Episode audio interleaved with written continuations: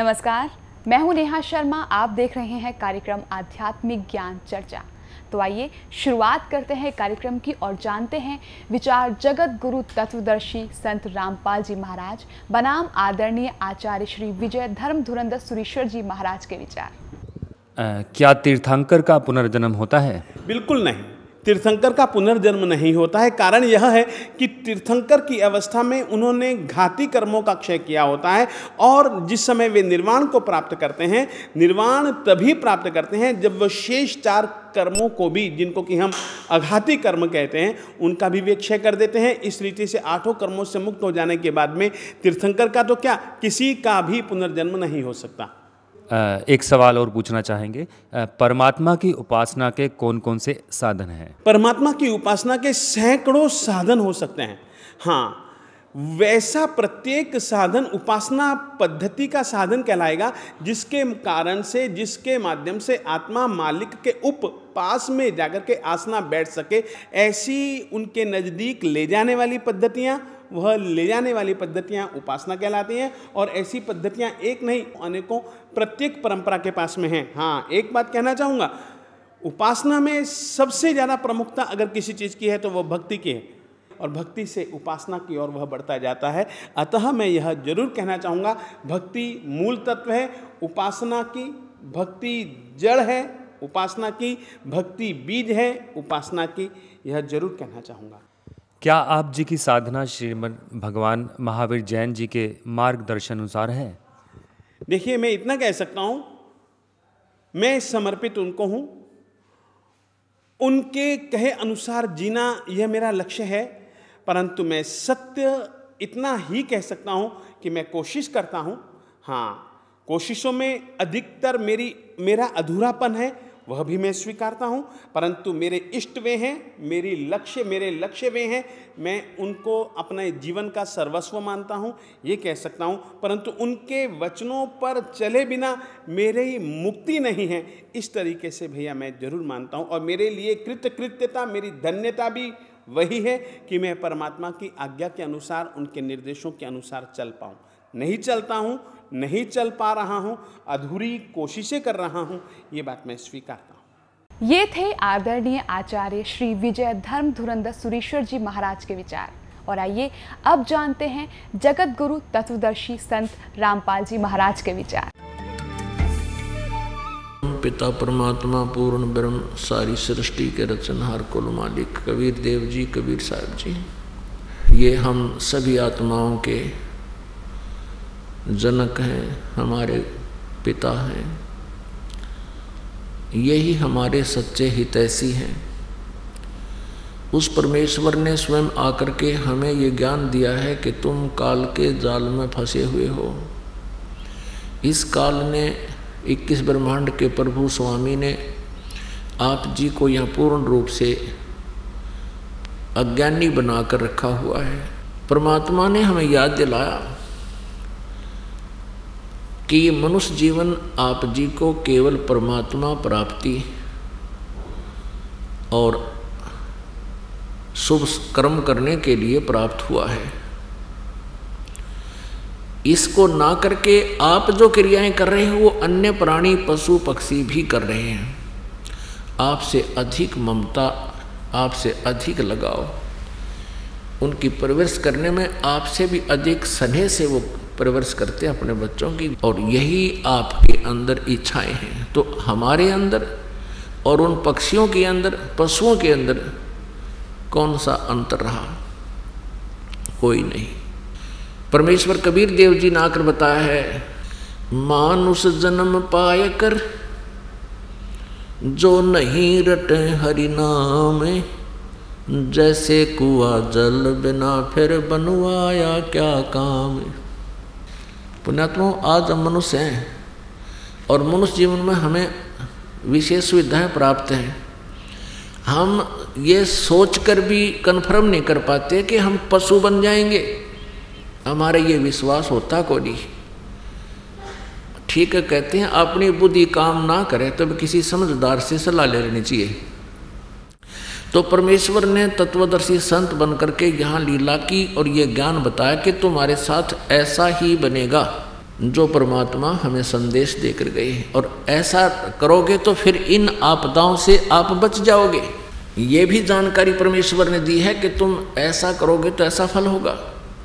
इसका समाधान ये बताया कि पूर्ण संत से, पूरे गुरु से उपदेश लोगे तो ये आपके ऊपर आने वाली जो आपदाएँ हैं, ये टल जाएँगी। नकली गुरुओं से नहीं टलेगी। तो क्या बताते हैं कि फिर पीछे तू पशुआ की जय दीज बैल बना कि शरीर छूटने के बाद सत भक्ति जो नहीं करते। और भक्ति भी कर रहे हैं, नकली गुरुओं के पास बैठे, उनकी भी दुर्गति होगी। क्योंकि पूरा गुरु हो, सच्चा ज्ञान हो, और शिष्य की श्रद्धा अटूट बनी रहे आजीवन तो मोक्ष में कोई संदेह नहीं है। मर्यादा में रहें, मर्यादा तोड़ देने से भी आपको लाभ बिल्कुल नहीं होगा। सुखदेव ने चौरासी, भुगती बना पजावे खरवो। तेरी क्या बुनियाद प्राणी तू पेंडा पंथ पकड़वो? कहते, सुखदेव जैसे ऋषि ने भी चौरासी लाख योनियों का कष्ट उठाया। और तेरी क्या बुनियाद प्राणी तू पेंडा पंथ पकड़वो? पेंडा यानी वो मार्ग, वो पथ, वो रास्ता, वो सत साधना ग्रहण कर जिससे तेरी ये दुर्गति छूट जावे। वो मार्ग ग्रहण कर जिससे तेरी ये दुर्गति बचे। पशु पक्षी की योनियों में ना तू जा सके सत भक्ति कर। और क्या बताते हैं, सुखदेव ने चौरासी भुगती। और बना पजावे खरगो। सुखदेव जैसे महर्षि भी चौरासी लाख योनियों में भटकते रहे। सुखदेव ऋषि ने अपने आप बताया, एक बार कि मैं गधा बन गया, चौरासी लाख योनियों भोग रहा था। अंधा हो गया। अंधा होने से मालिक ने मुझे त्याग दिया, लठ मारे, गर्ते निकाल दिया। चलता चलता मैं जंगल की तरफ़ पगडंडी की अटकल सी लगाता हुआ चल पड़ा। आगे एक नाला था। उस नाले में गिरने लगा, मैंने छलांग लगानी चाहिए मैं बीच फंस गया उसमें, मुँह आगे टिक गया, पीठ पछला हिस्सा पाछे फिट हो गया। ऐसा बन गया जैसे पाइप पुड़ी बन जाया करे। जंगल में दूर स्थान होने के कारण इक्का दुक्का व्यक्ति उस रास्ते से जावा था। किसी ने मुझे निकाला नहीं। मेरे कमर पर पैर रखे पार होने लगे। मेरी पुली बना ली। पंद्रह बीस दिन में भुगत कर भूखा पैसा वहाँ प्राण छूटे। अब क्या बताते हैं कबीर परमेश्वर जी, के सुखदेव ने चौरासी भुगती बना पजावे खरवो खर ने गदा। और तेरी क्या बुनियाद प्राणी तू पेंडा पंथ पकड़वो अपने आत्माओं कहते हैं, अगर यदि इंसान का खुद ना यकीन हो तो पिछले इतिहास दोहरा लेने चाहिए, ताकि आपको ये विश्वास हो जाए कि सचमुच ऐसा कहर हमारे ऊपर बहुत बार टूट चुका है। इसके लिए आप जी को एक एग्ज़ाम्पल देते, दिखाते हैं, एक सैंपल दिखाते हैं। महावीर जैन नाम के एक महापुरुष हुए हैं और उसके जीव की कितनी दुर्गति हुई उन्हीं की पुस्तक में विद्यमान है। और वो सत्य है। अभी आपको दिखाते हैं। पुणात्मा परमात्मा की भक्ति प्रत्येक आत्मा करने की चेष्टा कर रही है। लेकिन सत भक्ति ना मिलने से, पूरा संत ना मिलने से, वो भक्ति करके भी अपना जीवन नष्ट कर जाते हैं। आपको दिखाते हैं जैन धर्म का इतिहास। पुणात्मा इस प्रकार तुलनात्मक तरीके से हम देखेंगे, इसको आलोचना ना जाने। एक बहुत ही जो ना परोपकारी प्रयत्न समझे दास का। आलोचना वो होती है जो झूठी निंदा करे, किसी के बारे में बुराई करके उससे दूर करने की चेष्टा करे अपने स्वार सिद्धि के लिए, नहीं, परमार्थ के लिए। जो इन महापुरुषों की जीवनी में लिखा है, दास केवल पढ़कर सुना रहा है और आपके रूबरू भी कर रहा है, कोई नो सोचा भी, क्योंकि पहले हम भ्रमित बहुत कर रखे हैं इन्होंने। सदग्रंथ कुछ बताते थे, ये उनकी सच्चाई ना बताकर हमारे को गलत ज्ञान सुनाते रहे। हमने सोचा, ये विद्वान पुरुष हैं, सच बोल रहे होंगे। इसलिए दास चाहता है कि दूध का जला हुआ छाछ को भी फूक मारता है। तो इसलिए सदग्रंथों के भी आपके रूबरूप दास साथ साथ करा रहा है और आधुनिक जो टेक्निक है, जो परमात्मा ने आधुनिक तकनीक हमें दी है, प्रोजेक्टर टीवी, ये इसीलिए दिए हैं दाता ने ना पहले कौन इनके समझ माई ये मनुष्य सत्र की ये खोज नहीं है। ना चार युग हो गए, आज तक कोई विमान बना पाए, ना कुछ और नहीं करा एक रेडू में छः छः खेतर जोड़ कर रथ बना कर घुमाया करते, कित काट ले जाया करते। तो ये इसलिए दिया परमात्मा ने कि आप जी परमेश्वर पहचानो और पीछा छुड़वाओ, क्योंकि अब ये पीक टाइम आ गया भक्ति का। या बिचली पीढ़ी चल पड़ी, और अब पूरे विश्व में ये ज्ञान फैलेगा। इसलिए परमात्मा ने सुविधा अभी दस एक वर्ष से दी है। पहले नहीं था ये। टीवी चैनल वगैरह बहुत कम, एक एक ही होता था ये सरकारी चैनल। तो ये परमात्मा की कृपा आपके ऊपर है। तो ये दास तो पढ़कर सुना रहा है। अब आपको दिखाते हैं जैन धर्म का इतिहास। श्री ऋषभ देव जी जैन धर्म के प्रवर्तक हैं। और उन ऋषभ देव जी को पूर्ण परमात्मा मिले थे आकर के। क्योंकि परमात्मा कहते हैं, गोता मारूं स्वर्ग में, जा बैठूं पाताल। और कह कबीर ढूंढता फिरूं अपने हीरे माणिक लाल। ये राजा थे, बड़े नेक व्यक्ति थे। परमात्मा की चाह इनके हृदय में गणी थी। तो परमेश्वर ने जाके इनको ज्ञान दिया कि दो साधना ऋषभदेव आप कर रहे हो, ये मोक्ष मार्ग नहीं है। गरीबदास जी ने अपनी वाणी में लिखा है कि ऋषभदेव का आया कवि नाम में करतार, वो कबी नाम का करतार, कबीर देव ऋषभ देव के गया था। और ये बताया था, मैं वो कबी हूँ वो कबी देव हूँ कबी देव कबी साहब, जिसको हम कबीर देव बोलते हैं, जो जिसके विषय में वेदों में लिखा है, मैं वो भगवान हूँ। अब ऋषभ देव जी को इस बात का बड़ा विश्वास हुआ कि वेदों में ऐसा ही ये ऋषिगण बताते हैं। तो उन्होंने अपने ऋषि महर्षियों से भी बात की, जो उनके गुरु थे। उन्होंने कहा कि ये झूठ बोलता है, ऐसा कोई विधान नहीं है वेदों में। तो ऋषभ देव जी को भक्ति की प्रेरणा तो बहुत ज़बरदस्त लग। भगवान के पाने की एक असविशेष प्रेरणा होगी, क्योंकि परमात्मा ने पुणात्माओं क्या होता है? परमात्मा ने उनके, वह जोत जगा दी भक्ति की, प्रेरणा पैदा कर दी। जैसे जो पुण्यात्मा होती हैं, उनको दो चार बातों में ही एक विशेष कसक बन जाती है, और भक्ति की तरफ़ वो अग्रसर हो जाते हैं।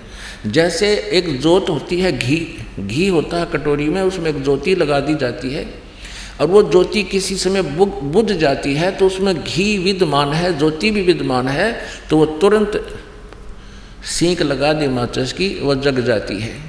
जो पुनकर्मी प्राणी होते हैं, उनके पिछले अधूरे संस्कार रह जाते हैं, उनके अंदर भक्ति संस्कार हैं तो तुरंत वो भक्ति पर अग्रसर हो जाते हैं। और जिनके ऐसी पिछली संस्कार नहीं है तो उनको नए सिरे से पहले ये दान, धर्म, भक्ति करवा कर सत्संग सुना कर उनके क्रम बना कर फिर वह जोत जगाई जाती है। शुरुआत उनकी भी हो जाती है। तो एकदम इतनी प्रेरणा बन गई प्रभु के पाने की, परमात्मा ने बहुत ऐसे जैसे दास आपको बता रहा उन्हीं का दिया हुआ ज्ञान, यही ज्ञान उनको सुनाया कि ऐसी दुर्गति होगी, भक्ति नहीं करोगे तो ऐसा हो जाएगा। वो एकदम फड़क के परमात्मा पाने की तरफ़ हुई। अब वो तो एक बार आए महाराज जी तो परमेश्वर, और वो गुरु उनको रोज मिला करते ब्राह्मण लोग। क्योंकि पैसे के लालची राजा के घर प्रतिदिन चक्कर लगाया करते। तो परमात्मा के ज्ञान को तो भुलवा दिया, लेकिन फिर भी वो प्यारी आत्मा भक्ति बिना रह नहीं सके। ऐसी तरफ़ जगा दी परमात्मा ने उनकी। अपने बच्चों को, सबको राज्य त्याग दे करके वो परमात्मा प्राप्ति के लिए अपने मनमुखी बनकर, जैसे उन ऋषियों से ज्ञान था, वो ओम नाम का जाप और साथ में हठ योग कर दिया। एक हज़ार वर्ष तक तप किया। एक वर्ष तक मौन धारण किया। अभी आपको उनकी डिटेल बताते हैं। तो कहने का भाव यह है कि उस समय ऋषभ देव जी के जहाँ से इन्होंने ये स्टार्ट किया, भक्ति, उस समय केवल एक ओम नाम होता था। दूसरे साधना का इन ऋषियों को भी पता नहीं। तो ओम नाम का जाप और साथ में हठ योग इस काल ने ब्रह्मा जी को आकाशवाणी से कहा था, जब ये कमल के फूल पर बैठा था, तप करो तप करो। ब्रह्मा जी ने हज़ार वर्ष तक तप किया। तो वो काल, ब्रह्मा ने जी ने सोचा कि ये भगवान का आदेश है, लेकिन ये वेदों में प्रमाण नहीं है। वेदों में ज्ञान जो है, पूर्ण परमात्मा द्वारा दिया गया है, वो ब्रह्म के अंतःकरण में फ़ीड कर दिया था। ब्रह्म ने समय आने पर उसको बाहर करना पड़ा। उसमें से पाँच वेद थे, चार वेद रख लिए, एक वेद नष्ट कर दिया, जिसमें बहुत डिटेल थी प्रभु की, परमेश्वर की। उस नष्ट किए हुए ज्ञान को परमात्मा बताने के लिए स्वयं आते हैं। तो अब प्रसंग चल रहा है ऋषभ देव जी का। तो ऐसी प्यारी आत्मा ऋषभ देव जी से ये जैन धर्म चला। तो ऋषभ देव जी प्रथम तीरंथकर और प्रवर्तक जैन धर्म के माने जाते हैं।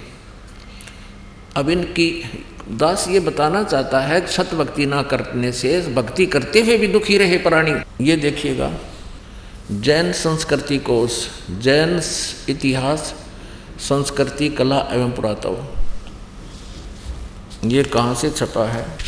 जैन संस्कृति कोष जैन इतिहास, संस्कृति, कला एवं पुरातव प्रथम खंड लेखक है प्रोफेसर भागचंद्र जैन भास्कर।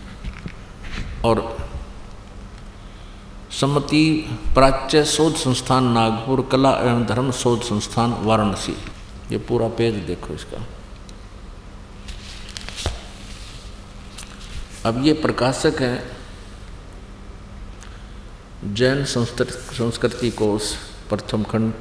लेखक है प्रोफेसर भागचंद्र जैन भास्कर। प्रकाशक ये दोनों मिलकर हैं।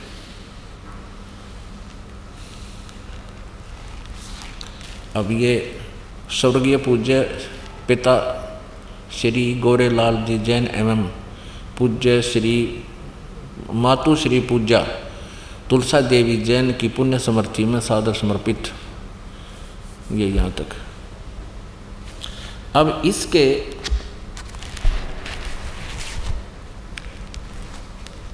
ये देखिएगा 175 पृष्ठ पे। ऋषभ देव के पौत्र मारीची, भरत के पुत्र, जो पुराण पुराण में वैदिक धर्म के प्रवर्तक माना गया है। ये जो मारीची है, इससे वैदिक धर्म चला था। अब ध्यान से देखना पुण्यात्मा आप बहुत इंटेलिजेंट बालक हो। अब कंप्यूटर तक बना लिया आपने। तो ये तो बहुत आसानी से समझ सकते हो। रस्यभ देव के पौत्र, यानी पोते, मारीची, जो भरत के पुत्र थे, और जिसको मारीची को पुराण के, पुराण में वैदिक धर्म का प्रवर्तक माना गया है। यही मारीची जैन परंपरा में आगे चलकर महावीर जैन, यानी वर्धमान बना महावीर जैन हुआ। यही आत्मा मारीची वाली, जो ऋषभ देव के पौत्र थे, पोते। अब आगे देखो जैन धर्म का, ये देखो एक सौ छिहत्तर पृष्ठ पे, जैन धर्म का विकास इतिहास। तीरंथकर ऋषभ देव की जीवन घटनाएँ। तीरंथकर तीर्थकर तीरंथकर ऋषभ देव अंतिम कुलकर नाभिराज के पुत्र थे।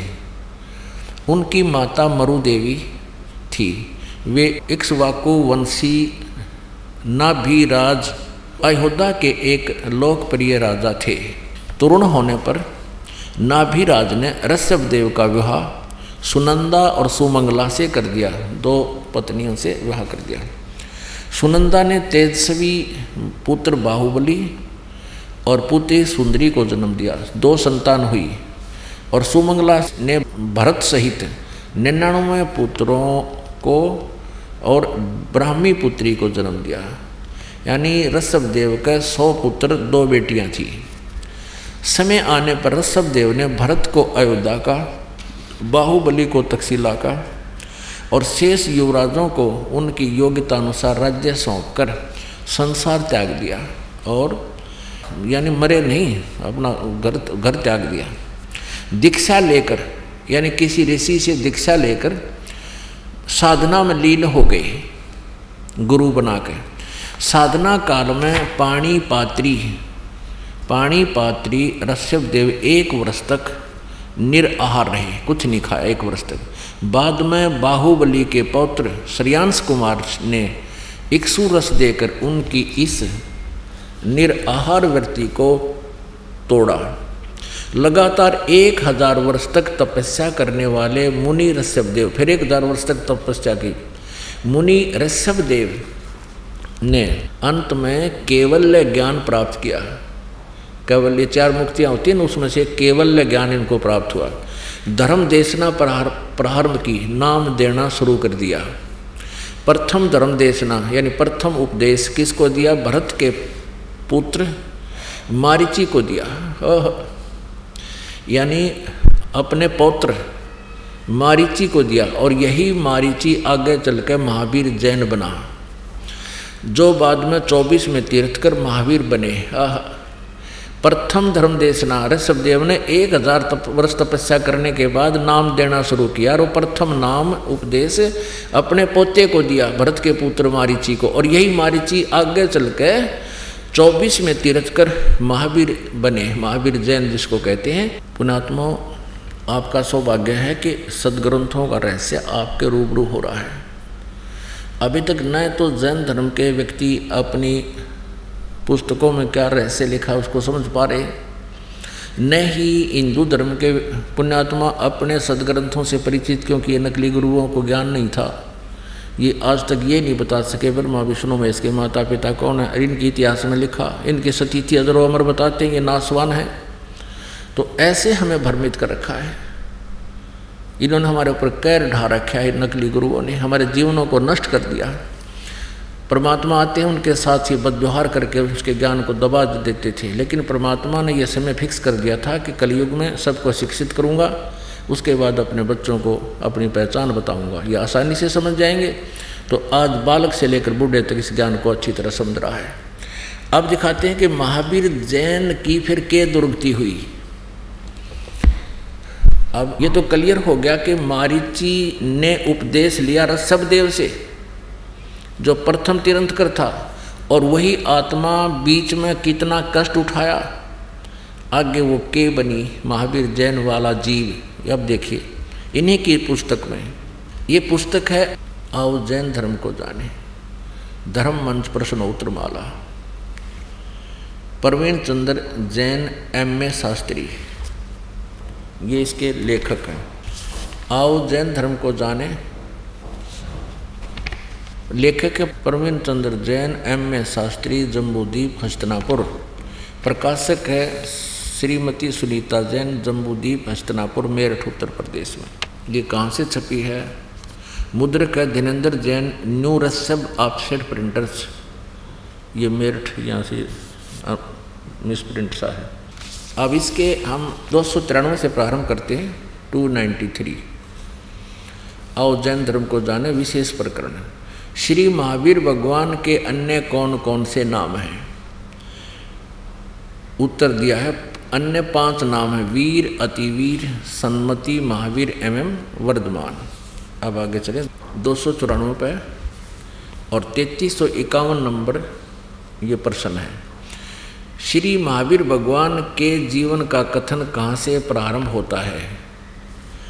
पुरुरवा नामक भील की पर्याय से, यानी मारीची से पहले ये एक भील था। उससे पहले क्या था? वहाँ तक इस, इनको लेखा नहीं, यहाँ तक से शुरू किया मैं तो पूर्वा पूर्वा भील कौन था और उसने क्या किया? उत्तर, पुष्कलावती देश की पुंडरी कीड़ी नगरी में वह भीलों का राजा था। उसने सागर सेन मुनिराज से मधुमास, मधमास मधु का त्याग व्रत लिया था, जिसे जीवन पर्यंत पालन किया। फिर श्री महावीर भगवान का जीव पूर्वा भील के शरीर से कहाँ गया? प्रियाय से, पहले सौधर्म स्वर्ग में एक सागर की आयु वाला देव हुआ। पहले स्वर्ग के बाद श्री महावीर भगवान का जीव किस पर्याय में गया? उत्तर, अब उस पहले तो यहाँ से शुरू किया है ना, एक भील था यो। फिर भील के बाद यू एक स्वर्ग में गया। उसके बाद फिर भरत चक्रवर्ती की रानी अनंतमती से मारिची नामक ज्येष्ठ पुत्र हुआ। ये मारिची वही है ऋषभदेव का पोता। और यही आगे चल के ये जीव महावीर जैन बना पुत्र हुआ। मारिची के शरीर से महावीर भगवान का जीव किस पर्याय को गया? ब्रह्म स्वर्ग में देव हुआ। अब देखो ऋषभ देव से उपदेश लेकर, उस महान आत्मा से उपदेश लेकर ये स्वर्ग में चला गया। क्योंकि ओम नाम का जाप पहले दिया जाता था। और ओम से ब्रह्म लोक की प्राप्ति होती है। ब्रह्म लोक को होते स्वर्ग लोक, महास्वर्ग, ब्रह्म स्वर्ग को हो ब्रह्म स्वर्ग के बाद श्री महावीर भगवान का जीव किस पर्याय में गया? अयोध्या नगरी में कपिल ब्राह्मण की काली स्त्री से जटिल नामक पुत्र हुआ। फिर फिर स्वर्ग में गया। फिर सूतक नामक गाँव में अग्निभूत ब्राह्मण की गौतम स्त्री से अग्निशय नामक पुत्र हुआ। फिर स्वर्ग में गया। फिर भरत क्षेत्र में फिर अग्निमित्र नामक पुत्र हुआ। फिर महेंद्र स्वर्ग में गया। हम अपने काम की बात पर आते हैं। दो सौ पचानवे पर मंदिर नगर में साल का ब्राह्मण की पत्नी से भारद्वाज नामक यही पुत्र, भारद्वाज भी यही ऋषि हुआ पुत्र। और फिर भारद्वाज के शरीर से महावीर भगवान का जीव कहाँ गया? महेंद्र स्वर्ग में देव हुआ, उस महास्वर्ग में, ब्रह्मलोक में। फिर महेंद्र स्वर्ग से महावीर भगवान का जीव कहाँ गया? इतर निगोद में एक सागर की आयु वाला निगोदिया जीव हुआ। निगोद से निकलकर श्री महावीर भगवान का जीव कहाँ गया? अय है अनेकों भाव यानी शरीर धारण किए, जीव, अनेक योनियों को प्राप्त हुआ। कैसे?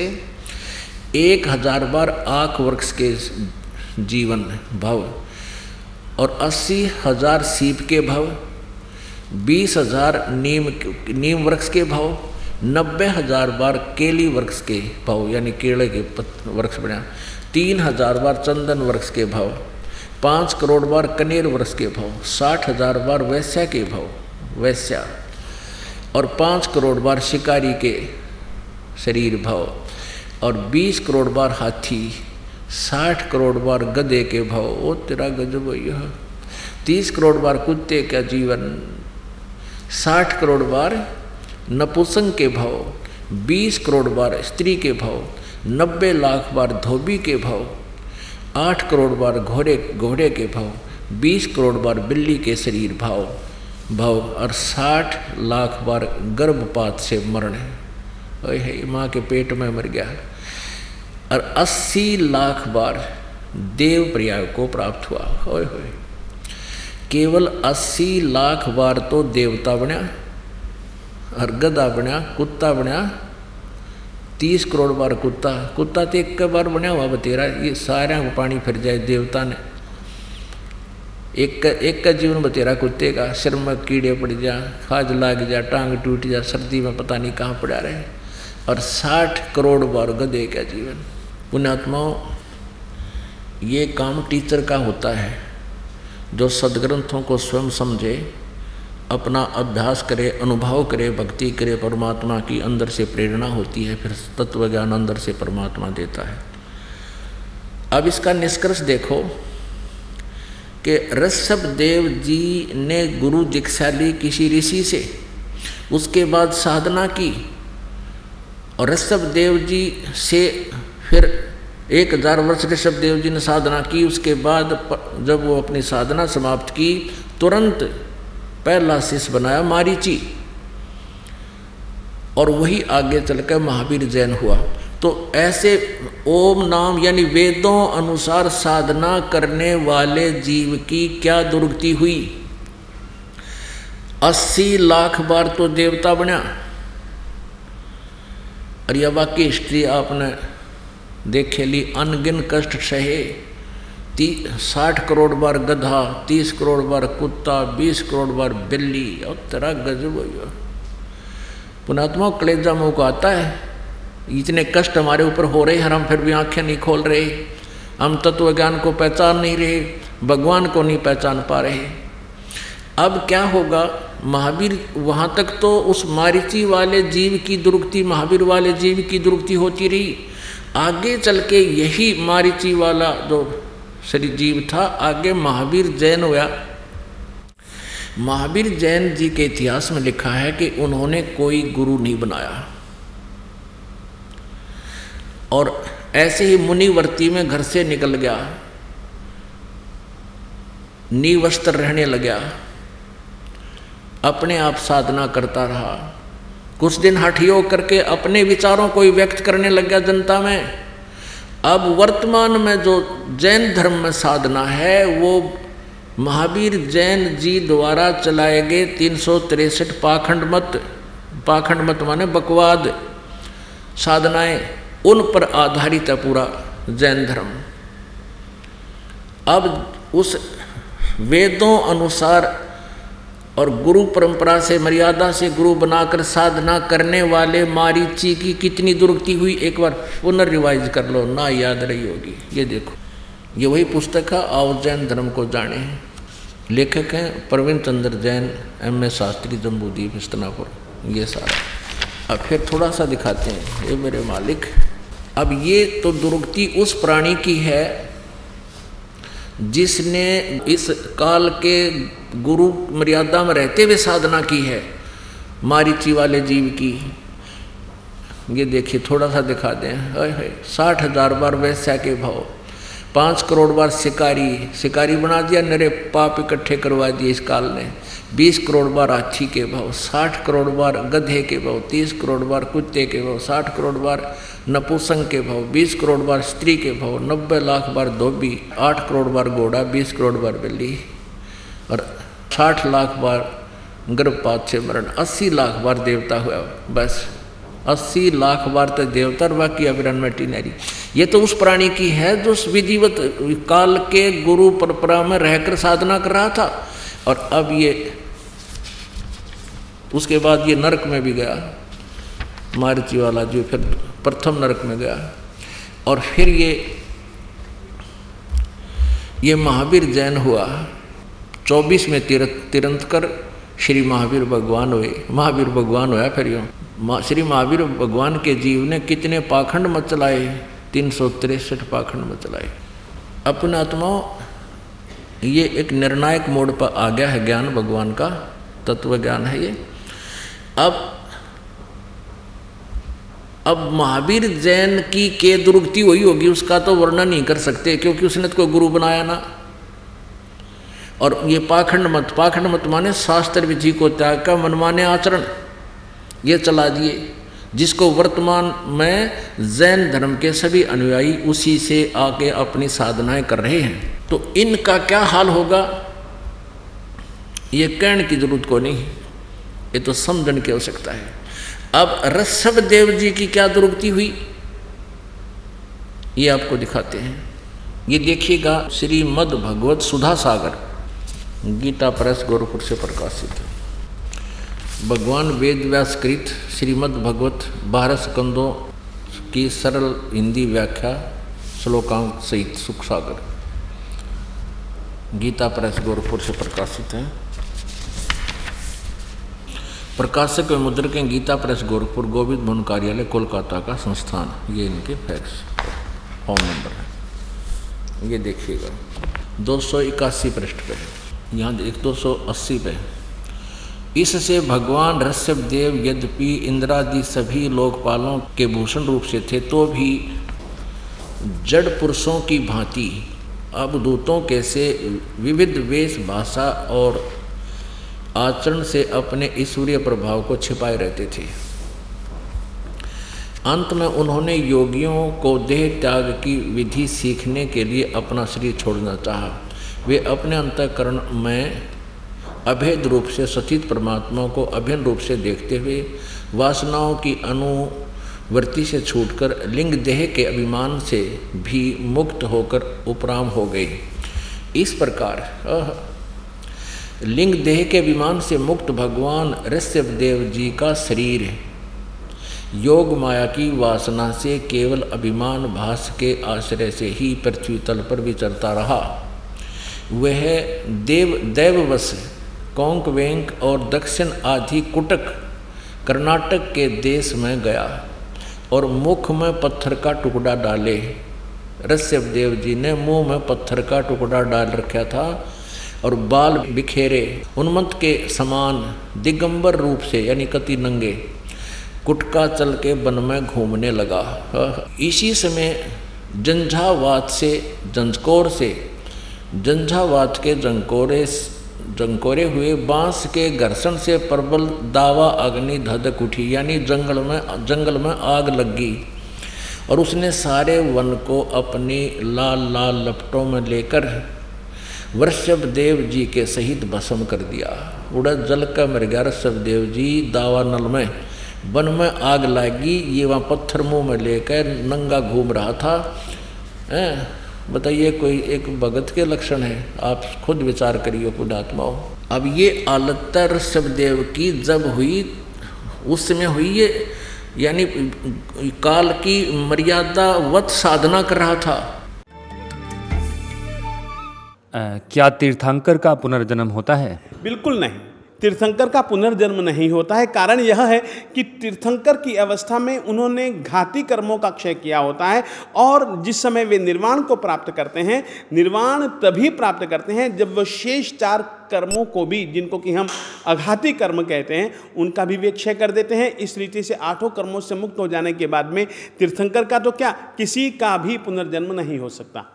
ये थे आदरणीय आचार्य श्री विजय धर्म धुरंधर सुरेश्वर जी महाराज के विचार। और आइए अब जानते हैं जगत गुरु तत्वदर्शी संत रामपाल जी महाराज के विचार। मूर्ख बनाने के लिए अनजान लोग कहते हैं कि जो तीरंथ कर बन जाता है, जो तीरंथ कर की पदवी प्राप्त कर लेता, उसका पुनर्जन्म नहीं होता। ये भी इनकी भूल है। ऋषभ देव जी का जन्म हुआ वो बाबा आदम हुआ। देखिएगा, पुस्तक आओ जैन धर्म को जाने। ये पुस्तक आओ जैन धर्म को जाने। ये आपको भी दिखाई थी। लेखक हैं प्रवीण चंद्र जैन, एम ए शास्त्री जम्बूदीप हस्तनापुर, प्रकाशक हैं श्रीमती सुनीता जैन जम्बूदीप हस्तनापुर, मेरठ से। मुद्रक है Dinendra Jain, new रसब offset printer Meerut, phone number इतना। अब इसमें दिखाते हैं रसभ देव जी का अगला जन्म क्या हुआ। एक सौ चौवन पृष्ठ पे आओ जैन धर्म को जाने, एक सौ चौवन पृष्ठ पे भगवान श्री आदिनाथ को ये कह, कौन कौन से तीर्थकर को सभी धर्मों में पूजा जाता है? प्रश्न है, कौन से तीर्थकर को सभी धर्मों में पूजा जाता है? भगवान श्री आदिनाथ को, यानी रसभ देव जी को। इस्लाम धर्म में भगवान आदिनाथ को क्या माना गया है? उत्तर, बाबा, आदम बाबा। यहाँ वैदिक ग्रंथों में भगवान श्री आदिनाथ को विष्णु का कौन सा अवतार माना गया है? आठवां अवतार। अब ये हमने ये याद रखना है कि इस्लाम धर्म में भगवान आदिनाथ यानी रसभ देव जी को बाबा आदम रूप में जन्म हुआ उनका। पुणात्मा मनुष्य जीवन मिला है और भक्ति करने की प्रेरणा आपके अंदर प्रबल है क्योंकि आपने बहुत से स्थानों पर घूम कर देखा है, गुरु भी बना रखे हैं। लेकिन उन गुरुओं से आपको क्या लाभ हो सकेगा? ये इस सत्य सत्संग से, तत्व ज्ञान से आप आसानी से समझ सकते हो। अब आपको दिखाते हैं बाबा आदम। अर्थात ऋषभ देव जी कहाँ गए? वे पितरलोक में गए। एक कॉमन स्थान है जहाँ पर एक साइड में स्वर्ग है, एक साइड में बहुत लंबा चौड़ा पितरलोक है, जो पितर योनि को प्राप्त कर जाते हैं, वो प्राणी उस पितरलोक में चले जाते हैं। आपको दिखाते हैं जीवनी हज़रत मोहम्मद। ये देखिए, पहले आपको मौखिक बताते हैं थोड़ा। हज़रत मोहम्मद जी को एक खच्चर जैसा जानवर आया ऊपर तक, वो उनको साथ लेकर के, एक जबरील नाम का देवता, उनको उस खच्चर जैसे पशु पर बैठा करके ऊपर ले गया। वहाँ स्वर्ग बताते हैं कि स्वर्ग में देखा एक व्यक्ति दाई और मुख करके तो हंस रहा था और बाई और मुख करके रो रहा था, बुरी तरह। हज़रत मोहम्मद जी ने पूछा उस जब्राइल नामक देवता से, फरिश्ते से कि ये व्यक्ति कौन है? ये क्यों हंस रहा है और क्यों रो रहा है? उस जब्राइल ने बताया कि ये बाबा आदम है। दाई और स्वर्ग में इसकी नेक संतान है, अच्छी संतान सुखी है और बाई और नरक है। उस नरक में इसकी नकम्मी संतान वहाँ महाकष्ट उठा रही है। दाई और जब देखता है अपने संतान को सुखी देखकर ये खुश होता है और इधर बाई तरफ़ नरक में अपनी नकमी संतान को कष्ट उठाते हुए उसको पर, उनके ऊपर यातनाएँ दी जा रही हैं उनको देख कर ये रो रहा है। बता या ये फ़ायदा मिला ऋषभदेव को? अब ये लाभ हुआ ऋषभदेव की साधना से ये पितरलोक में गया। बाबा आदम का जन्म हुआ, स्वर्ग लोक इसको कहते हैं। अब वहाँ स्वर्ग में भी चैन को ना ऋषभदेव को? बाबा आदम को वहाँ भी कभी हंस रहा, कभी रो रहा तो यहाँ में और वहाँ में के अंतर हो गया? इन साधनाओं का ये बेनिफिट है। और जो ये दास बताएगा, परमात्मा ने आकर बताई है, उससे क्या लाभ होगा, वो भी बताएँगे। अब देखिएगा जीवन चरित्र हज़रत मोहम्मद मुसलमान धर्म के प्रवर्तक का। जीवनी हज़रत मोहम्मद सल्लल्लाहु अलैहि वसल्लम। मोहम्मद इनायतुल्ला सुबहानी इसके राइट हैं। हज़रत मोहम्मद की जीवनी है सल्लल्लाहु अलैहि वसल्लम, इन्हीं की उपमा ही है। मोहम्मद इना इनायतुल्ला इनायतुल्ला सुबहानी अनुवादक हैं नसीम गाजी फलाही। इन्होंने तो ये अरबी भाषा में लिखा था, अनुवादक ये है हिंदी में। मरकजी मक, मकतबा इस्लामी पब्लिशर्स, नई दिल्ली। इस्लामी साहित्य ट्रस्ट प्रकाशन इक्यासी सर्वाधिकार सुरक्षित है। यह है नाम मूल किताब मोहम्मद अरबी उर्दू से इसका अनुवाद है। प्रकाशक मरकजी मकतबा इस्लामी publishers, D 307 Dawat Nagar, Abul Fazal enclave Jamia Nagar, नई दिल्ली से। ये इनके दूरभाष और फैक्स नंबर है। मुद्रक है एच एस ऑफसेट प्रिंटर्स नई दिल्ली। अब इसके एक सौ इकसठ से प्रारंभ करते हैं पहले। प्यारे नबी सल्लल्लाहु यानी हज़रत मोहम्मद बता रहे हैं कि आज रात मुबा, मुरा, आज रात बुराक नामक एक जानवर आया। उस पर बैठकर मैंने बैतुल मरका, मरकादस की सैर की। वहाँ पहुँचा तो नबियों की जमात जमात आई। उनमें अब्राहिम, यानी ये सारे वही हैं जो हज़रत, ये मुसलमान धर्म के जितने भी हैं और ईसाई धर्म के उस पितरलोक में हैं। उनमें इब्राहिम अलैहिस्सलाम भी थे, मूसा और ईसा अलही भी थे। मैंने उन सबको नमाज़ भी पढ़ाई। हज़रत मोहम्मद जी बता रहे हैं कि उससे पितरलोक में ये मूसा जी ईसा जी, जिसे ईसाई धर्म चला वहीं थे और मैंने उन सबको नमाज़ पढ़ाई। अब एक सौ चौंसठ पृष्ठ पाते हैं। प्यारे नबी, यानी हज़रत मोहम्मद बता रहा है, अपने सच्चे साथियों के बीच बैठे अल्लाह ने उनको जो बड़ी बड़ी नेमत दी थी, उनका ज़िक्र करने लगे। अपने साथियों बता रहे हैं हज़रत मोहम्मद जी मोहम्मद जी, मुसलमान धर्म के प्रवर्तक, बैतुल मरकादस से आकाश पर जाने का हाल भी सुनाया। वहाँ कुदरत के जो जलवे देखे थे, उनको भी बयान किया। आप, यानी हज़रत मोहम्मद ने फरमा, सल्लल्लाहु हज़रत मोहम्मद ने फरमाया, बताया कि इस इस तरह हज़रत जबरील अलही मुझे पहले आकाश पर ले गए। वहाँ इंसानों के बाप हज़रत आदम अलही मिले। उनका हाल यह था कि जब दाई ओर देखते तो खिल उठते, यानी हँसते थे और हंसने लगते, और बाई ओर देखते तो मारे गम के आँसू भर लेते।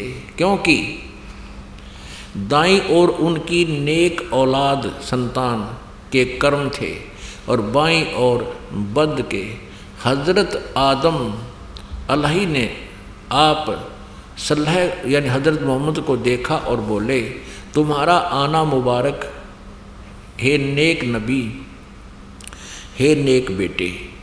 हज़रत मोहम्मद को वो बाबा आदम बोल रहा है, तुम्हारा आना मुबारक, हे नेक नबी, हे नेक बेटे। आप सल्लल्लाहु ने पूछा, हज़रत मोहम्मद ने पूछा, जबरील, ये जबराइल नाम का देवता से पूछा, यह कौन है? उन्होंने जवाब दिया, जबरील ने जवाब दिया, यह बाबा यह आदम अलाही हैं, बाबा आदम हैं। सारे इंसानों के बाप फिर जबरिल अल्लाह आप सलाह को दूसरे आकाश पर ले गए।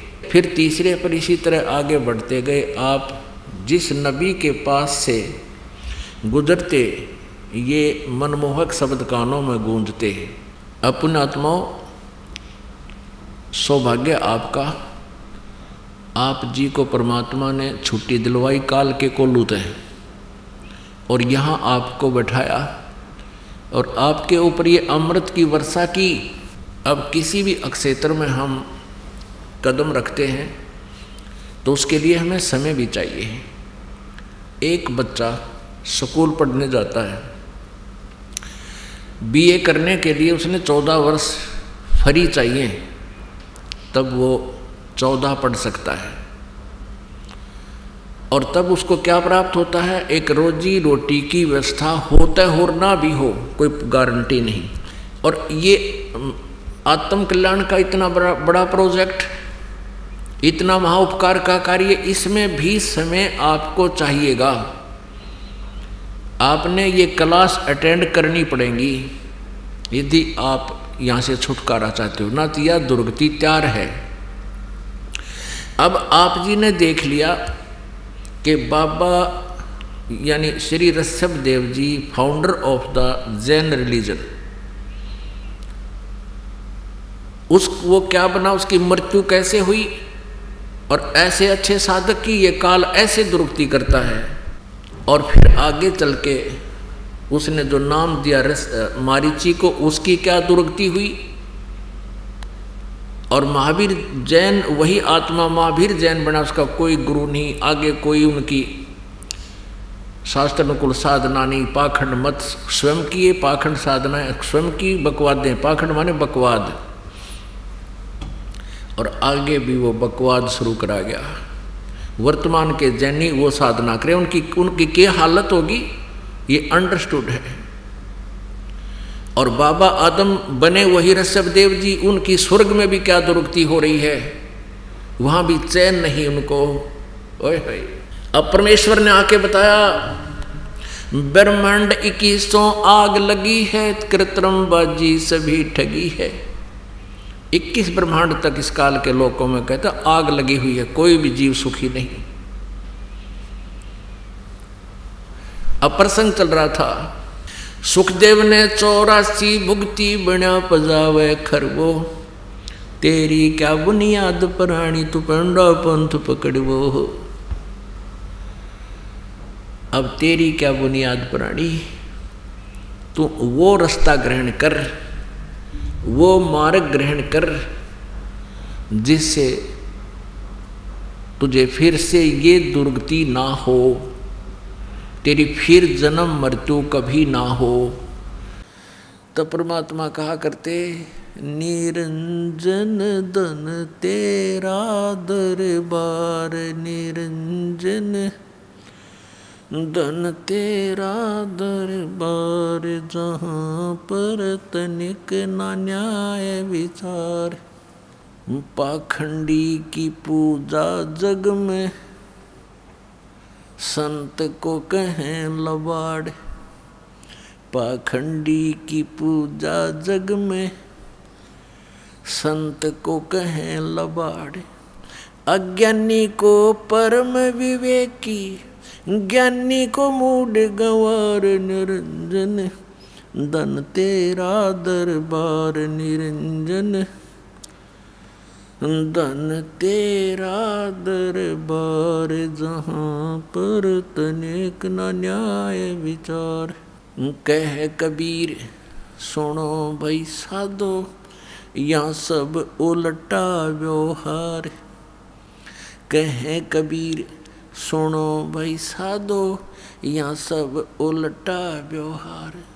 सचों को तो ये झूठा बतावें इन झूठों का एतबार निरंजन, धन तेरा दरबार निरंजन। धन तेरा दरबार जहाँ पर तनिक ना न्याय विचार।